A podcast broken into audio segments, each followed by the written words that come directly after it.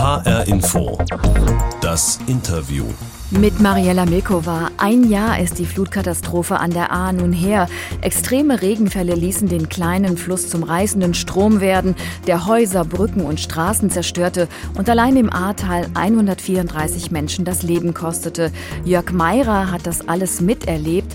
Er ist katholischer Pfarrer in Bad 9 Ahrweiler und war die ganze Zeit als Seelsorger da für die Menschen dort. Ich werde oft gefragt, na jetzt seid ihr ja ein Jahr dran und jetzt seid ihr doch bald durch.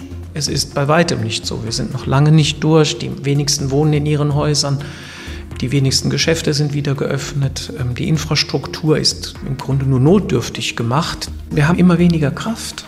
Aber er hat auch Gutes erlebt in der Krise, zum Beispiel die vielen Helfer, die sofort da waren und die große Solidarität. Ich habe Jörg Meirer besucht in Bad 9 Ahrweiler und er hat mir zunächst mal seine Kirche gezeigt, die auch stark zerstört wurde von der Flutwelle. Pfarrer Jörg Meirer, wir stehen in der St. Laurentiuskirche. Das ist Ihre Kirche, aber es sieht nicht wirklich nach Kirche aus, sondern wie Baustelle. Äh, die ganzen Holzbänke existieren nicht mehr. Es wurden Stühle ersatzweise aufgestellt. Überall ist der Boden aufgerissen. Kabel kommen aus den Wänden. Wie geht's Ihnen? Ja, ich kenne die, den Zustand dieser Kirche und ja auch unserer anderen gefluteten Kirchen ja schon ein bisschen länger. Und trotzdem ist es immer noch schwer, hier zu sein und die Zerstörung zu sehen, was hier alles gemacht werden muss, was nicht mehr da ist im Moment und wie viel Arbeit noch vor uns liegt, bis die Kirche wieder so ist, wie sie mal war. Man hört es beim Laufen, es ist so, ja, zementartiger Boden mit viel Stein und Sand und es riecht auch noch ein bisschen modrig. Ja. Wie hoch stand hier das Wasser? Hüfthoch, so 1,20 Meter. Was war Ihr erster Gedanke, als Sie das gesehen haben? Ja, ich habe das morgens schon gesehen. Ich war morgens schon hier, als die, kurz nachdem die Sonne aufging. Da war hier auch schon die Zerstörung. Es stank hier drin. Ähm, es, es roch eben nach, nach Schlamm und nach Moder. Die Bänke waren durcheinandergewirbelt und es glänzte alles, weil alles nass war. Und ich habe nur noch gedacht, wie soll das wieder werden, ähm, was hier jetzt alles kaputt ist. Es wird sehr lange dauern. Wir sind noch immer am Trocknen und wir wissen auch nicht, ähm, wie schnell es trocknen wird. Ein Jahr danach ungefähr. Ich würde sagen, wir gehen einfach jetzt mal rüber, das ist gleich gegenüber, ins Fahrbüro und setzen da unser Interview fort. Mhm. So, Herr Meirer, eben in der Kirche, Sie haben mir erzählt, die ist über 750 Jahre alt. Da habe ich an Ihrem Gesichtsausdruck schon gesehen, das geht Ihnen immer noch sehr nah.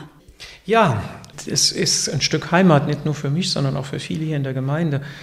Und dort nicht mehr hingehen zu können oder die so zerstört zu sehen, tut immer noch weh. Sie ist ein Symbol für die Zerstörung, die das Ahrtal erfahren hat.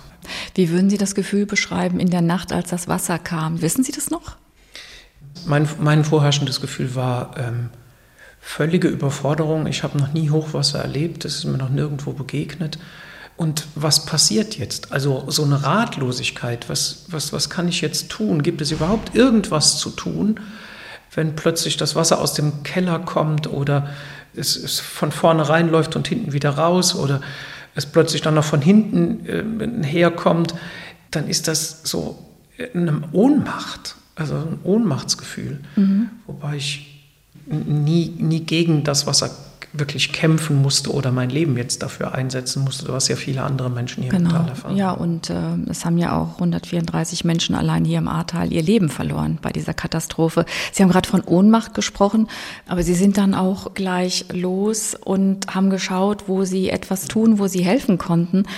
Welche Bilder haben Sie da noch im Kopf? Gibt es da irgendetwas? Ja, am nächsten Morgen, sobald die Sonne wieder aufgegangen war ähm, und man was gesehen hat, bis dahin war es ja eigentlich auch stockdunkel, das muss man ja auch sagen, es gab ja kein Licht und kein Strom mehr.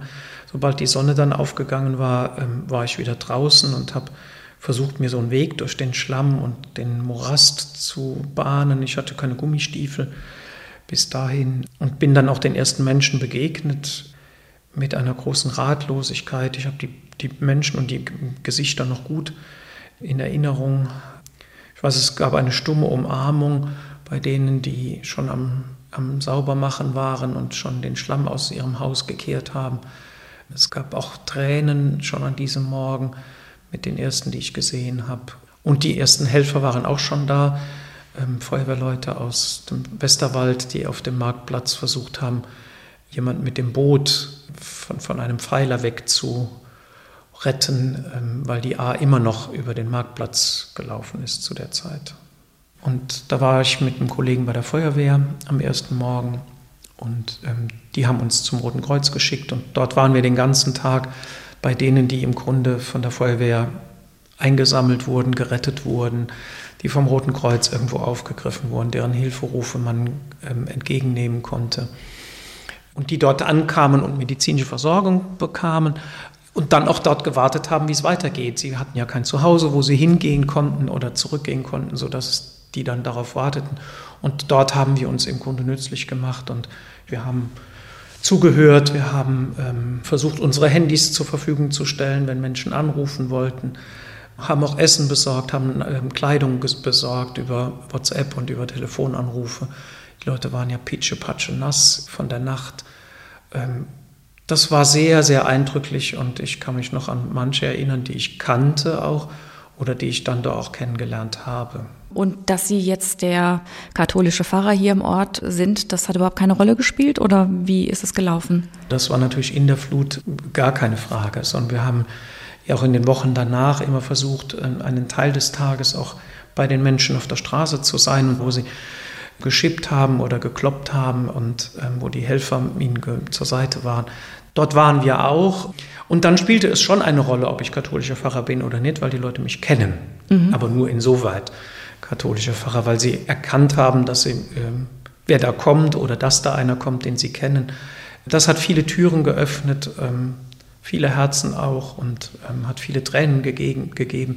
Es waren nicht immer lange Gespräche, meistens sogar eher ganz kurze weil sie gar keine Zeit hatten, auch keine, keine Lust hatten.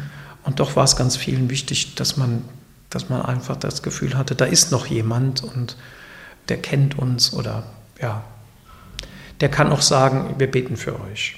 Das habe ich manches Mal auch getan. Also gebetet habe ich so gut es ging, aber ich wusste, dass für andere für uns beten. Sie schreiben in Ihrem Buch Zusammenhalten, also da haben Sie ja äh, die Erlebnisse aus dieser ganzen Zeit aufgeschrieben. Sie schreiben, Sie haben am Anfang keine Worte gefunden, um zu beten.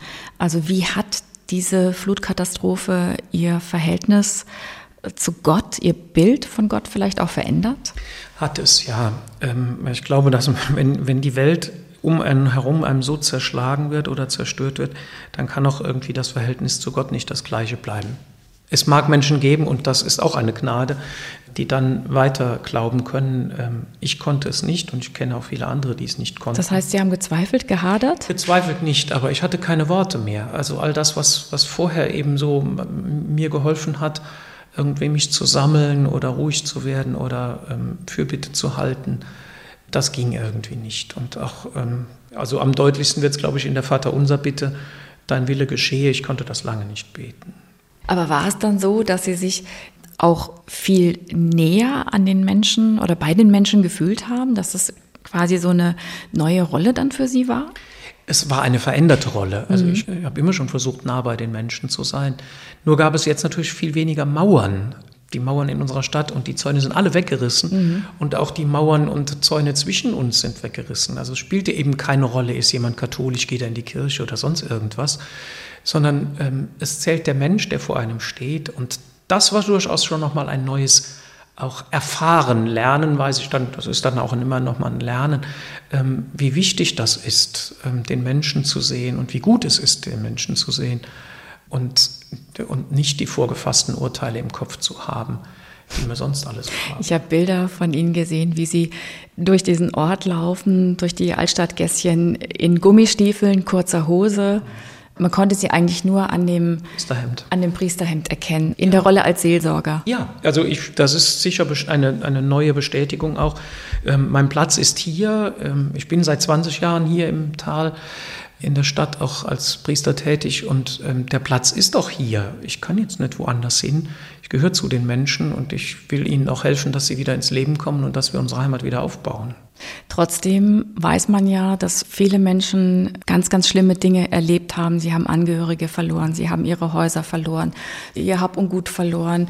Wie schafft man es, den Menschen neue Hoffnung zu geben? Nicht indem man sagt, es wird alles wieder. Das ist Hohn, glaube ich, in solchen Situationen. Beistand kann nur dadurch geschehen, indem man den Menschen zuhört. Das Zuhören, das Dasein ist das Wichtigste. Und das müssen wir, glaube ich, auch nochmal neu lernen, ähm, was das im Einzelnen heißt. Und wenn dann nach Worten gefragt wird oder nach meiner Hoffnung, dann kann ich Antwort geben, aber auch erst dann.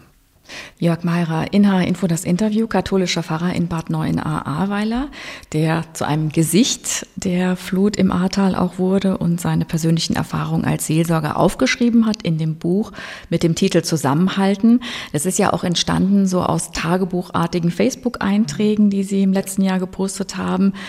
Das war Ihr Ritual, mit dem Ganzen umzugehen. Auch wir haben in der Sendung ein Ritual, das ist die Interviewbox, die habe ich okay. Ihnen mitgebracht. Und da bringen wir unseren Gästen immer etwas mit und sie dürfen mal öffnen. Ja, das tue ich gerne. Und mal sagen, was sie da drin finden. Ähm, ein Aufzuchtset mit einer kleinen Gießkanne und auf dem steht drauf Mini-Sonnenblume. Haben Sie eine Ahnung, warum ich Ihnen das mitgebracht habe? Also, wenn Sie mein Buch gelesen haben, dann da spielen in dem Buch ja auch Sonnenblumen eine Rolle. Richtig. Ähm, zum zum großen Verwundern wuchsen an der A im letzten ja, Spätsommer überall Sonnenblumen. Es war ein unglaublich verwunderliches Bild, dass einzelne, aber auch in Gruppen Sonnenblumen einfach da wuchsen am Ufer. Und ich weiß, dass sie vorher nicht dort wuchsen. Also die sind dort irgendwie hingekommen. Ein Wunder. Ja, also wo auch immer sie herkamen. Sie müssen ja irgendwo herkommen, aber sie haben wirklich uns auch nochmal mal ein Stück Sonne und ein Stück Licht gebracht, ähm, dass die mitten in dieser ja, Uferwüste, da ist ja, da, da, liegt ja Schlamm und all möglicher Dreck und überall alles rum. Es fällt mir immer noch ganz, ganz schwer, dorthin zu gehen. Es war eigentlich meine Lieblingsjoggingstrecke. Ähm, rauflaufen, runterlaufen, auf der einen Seite, auf der anderen Seite.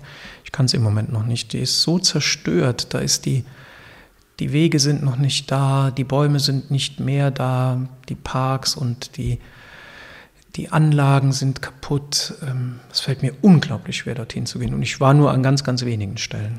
Ja, wenn Sie das sagen, kriegen Sie auch gerade feuchte Augen, sehe ja. ich. Ja.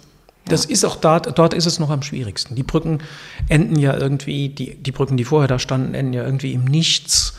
Man kommt nur über, über Notbrücken auf die andere Seite. Das ist gut, dass wir die haben, aber das ist, da ist Zerstörung immer noch am sichtbarsten. Ähm, dass dazwischen diese wunderschönen Blumen wuchsen. Das ist das Erste, was mir einfällt zum Thema Sonnenblume. Das waren noch, glaube ich, die letzten, die ich nicht gesehen habe. Dieses Jahr gibt es ja noch keine. Es gibt noch keine. Ich war auch eben am Ufer und ich habe auch noch keine gesehen.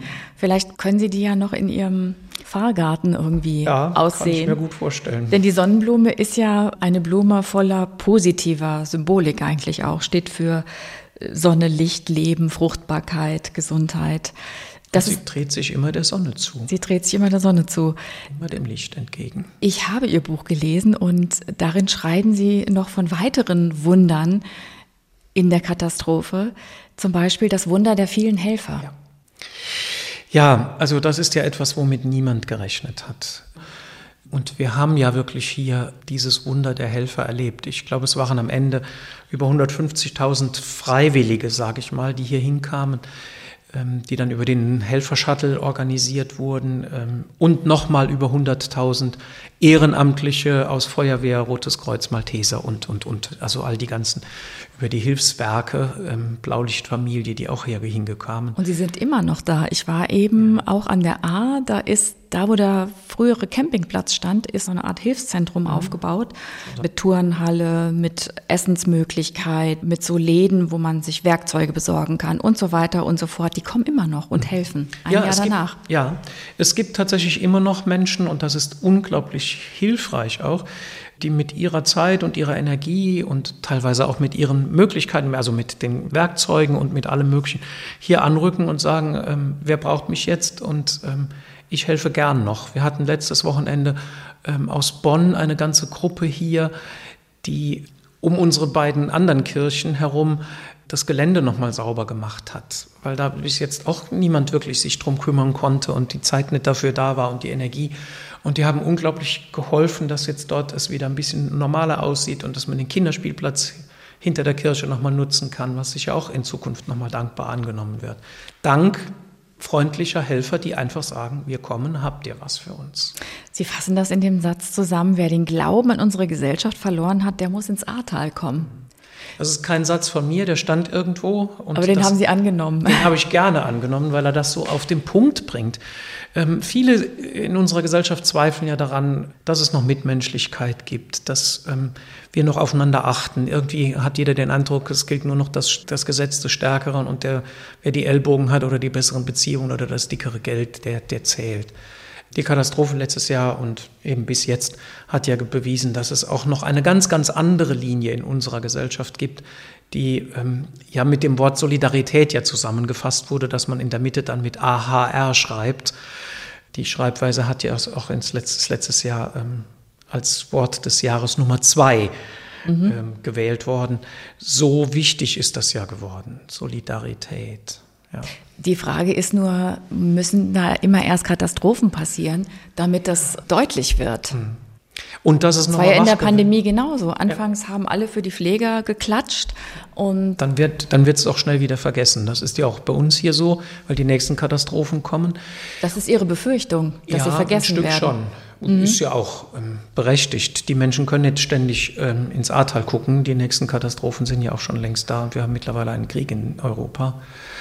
Ich verstehe auch das, aber äh, wir vergessen natürlich, weil wir mit uns mit Katastrophen nicht ständig befassen können. Und doch rücken sie uns ja so nah. Und das war ja wahrscheinlich der Grund, weshalb die Menschen hier hinkommen, weil diese Katastrophe so nah ist. Es hätte eigentlich jedem passieren können. Mhm. Es ist kein besonderes Tal. Wir sind nicht in besonderer Weise exponiert oder bekannt für Katastrophen, sondern eher für Wein und Tourismus. Und Richtig, das ist das, was die Gegend hier ausmacht. Genau, Freundlichkeit und ein nettes Tal. Ja. Sie sprechen aber auch von einem anderen Wunder, nämlich dass die Flut die Mauern in den Köpfen aufgelöst hat. Das haben Sie vorhin auch schon mal ja. angesprochen. Wie meinen Sie das genau? Ich glaube, wir leben alle so in unseren Blasen. Jeder hat so seine Umgangsformen, seine Menschen, mit denen er sich umgibt. Die sind oft sehr ähnlich gestrickt wie man selber.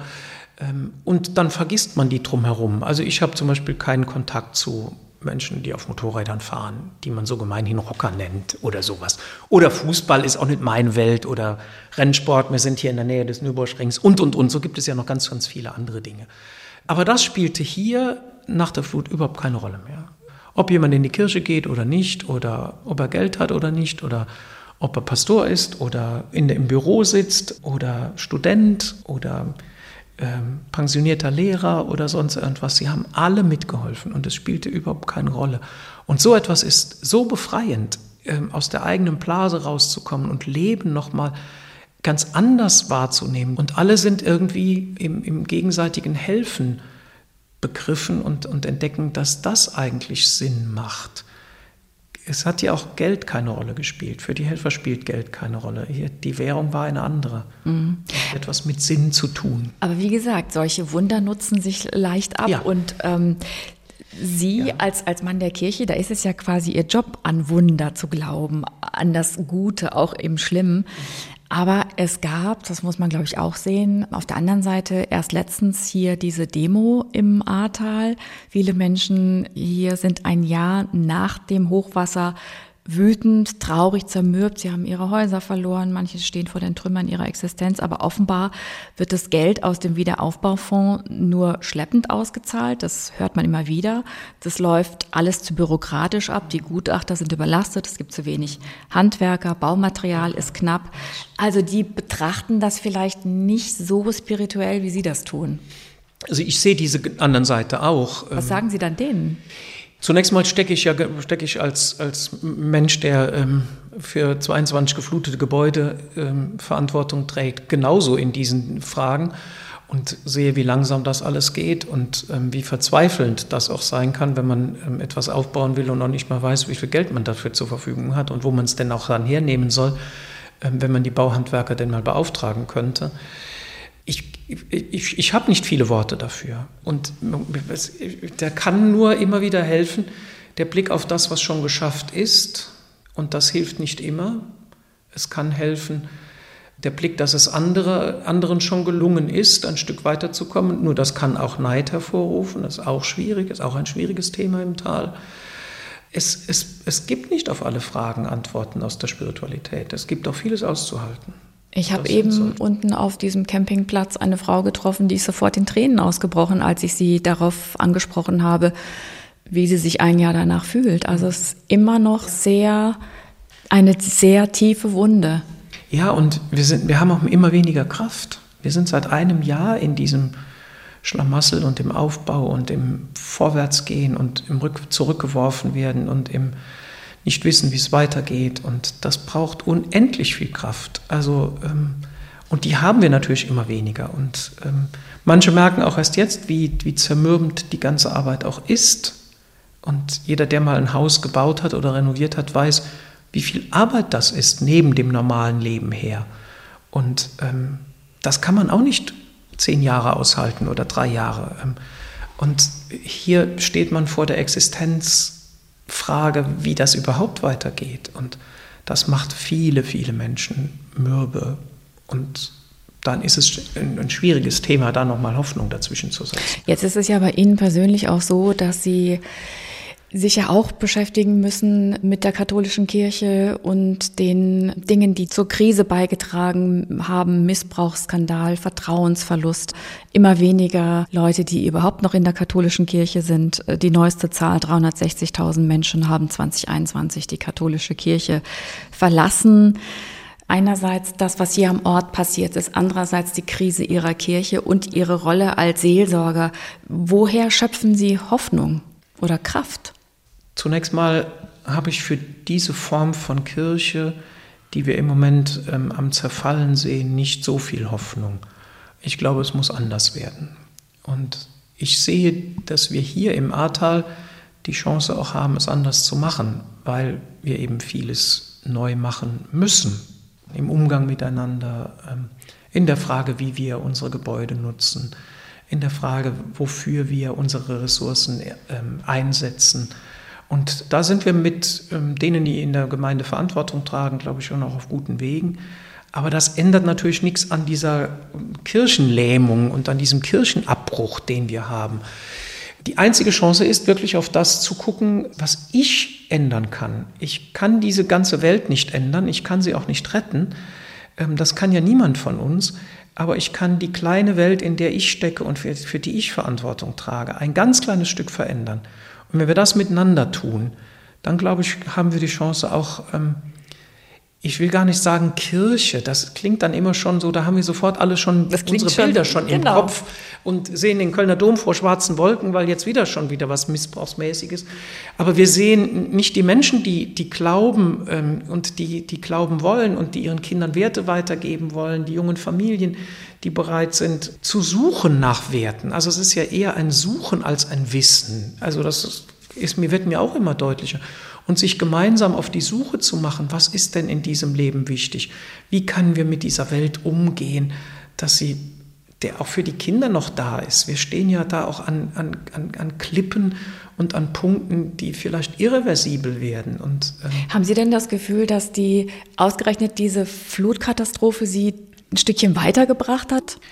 Katastrophen katapultieren ja immer ein Stück nach vorne und sie bringen ja immer das Schlechte und das Gute noch mal deutlicher. Das ist ja in persönlichen Krisen auch so. Und natürlich in diesem Sinne haben wir natürlich andere Chancen als Gemeinden, die nach wie vor so weiter munter vor sich hin wursteln können und ähm, merken, dass, ich, dass es eigentlich nur immer weniger wird und keine Ideen haben. Wir müssen Ideen haben, wie wir es machen. Und wir haben ja auch schon ein paar. Und wir sind auch noch dabei, welche zu entwickeln. Jörg Meirer, in Info das Interview, katholischer Pfarrer in Bad Neuenahr-Ahrweiler.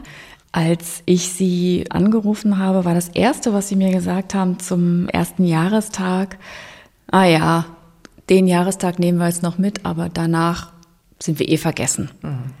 Das klang sehr bitter. Mhm. Sehen das die Leute, die hier leben, auch so? Es gibt welche, die das so sehen, ja. Es wird nochmal große Gedenkveranstaltungen geben. Es wird nochmal ähm, so eine, eine Reporter- und, und Pressewelle geben und man wird gucken, wo man denn nach einem Jahr steht.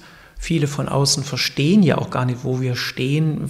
Ich werde oft gefragt, na jetzt seid ihr ja ein Jahr, habt das ja ein Jahr, also seid ihr jetzt so dran und jetzt seid ihr doch bald durch. Aber es ist nicht so. Es ist bei weitem nicht so. Wir sind noch lange nicht durch. Die wenigsten wohnen in ihren Häusern.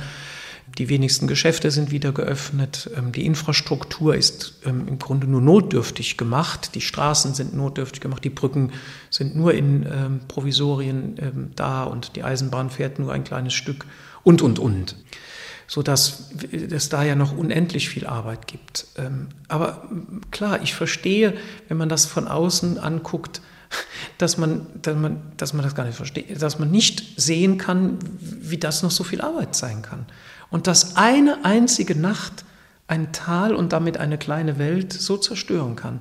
Aber es ist so. Wir haben es ja auch nicht gedacht voriges Jahr. Ich weiß noch, wie ein Mitarbeiter gesagt hat, naja, dann nehmen wir jetzt mal vier Wochen Urlaub, dann hm. spritzen wir das Haus nochmal aus und dann ähm, malen wir nochmal was Neues und dann ist es gut. Ja, es ist noch lange nicht gut. Der wohnt auch noch nicht in seiner Wohnung. Was ist das, was die Menschen jetzt am allermeisten brauchen, ein Jahr danach? Wie würden Sie das einschätzen?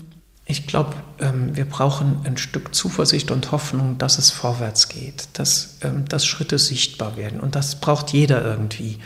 Und das ist natürlich schwierig, wenn alle zur gleichen Zeit den, den Estrich brauchen und den Elektriker und den Fliesenleger und ähm, und den Maurer und, und sowas alles, das sind, die Handwerker gab es ja vorher schon nicht in genügender Zahl. Mhm. Jetzt kommt noch durch den Krieg der Materialmangel dazu. Es ist unerträglich und von daher brauchen wir so ein Stück sehen, dass es nach vorne geht oder dass sich Normalität nochmal einstellt. Ich sehe das und da kann ich vielleicht noch eine kleine Geschichte dazu erzählen. Ähm, ich habe das nochmal erlebt letzte Woche, als wir ähm, nochmal Schützenfest feiern konnten in der Weise, wie wir es eigentlich gewohnt waren. Und das war ein riesiges Aufatmen. Ähm, wir hatten ja auch schon vorher Corona, also es ist ja nicht nur die Flut, sondern durch die Corona gab es das ja auch schon alles nicht und das ist ja in vielen Teilen Deutschlands so. Ein Stück Normalität nochmal wiederfinden und sich begegnen können und nochmal feiern können und nicht mehr immer nur auch an das Schwierige denken müssen. Und woran machen Sie Ihre Hoffnung fest, dass die Menschen hier künftig ihre Heimat und ihre Zukunft auch wieder neu, besser vielleicht gestalten können? Weil das Leben immer stärker ist. Das Leben setzt sich immer durch. Wie die Sonnenblumen, die Wie die Sonnenblumen und die, das Getreide am, an der A und die Fische, die längst wieder da sind und, und, und. Dankeschön, Jörg Meirer. Sehr gerne. Katholischer Pfarrer und Seelsorger in Bad 9a Ahrweiler. Er wurde zu einem der bekanntesten Gesichter des Ahrtals nach der Flutkatastrophe. Und zum ersten Jahrestag ist sein Buch mit dem Titel Zusammenhalten erschienen im Bonifatius Verlag. Das war H-Info, das Interview. Den Podcast gibt es wie immer in der ARD Mediathek zum Beispiel, auf Spotify oder überall da, wo Sie gute Podcasts finden können. Mein Name ist Mariella Milkova.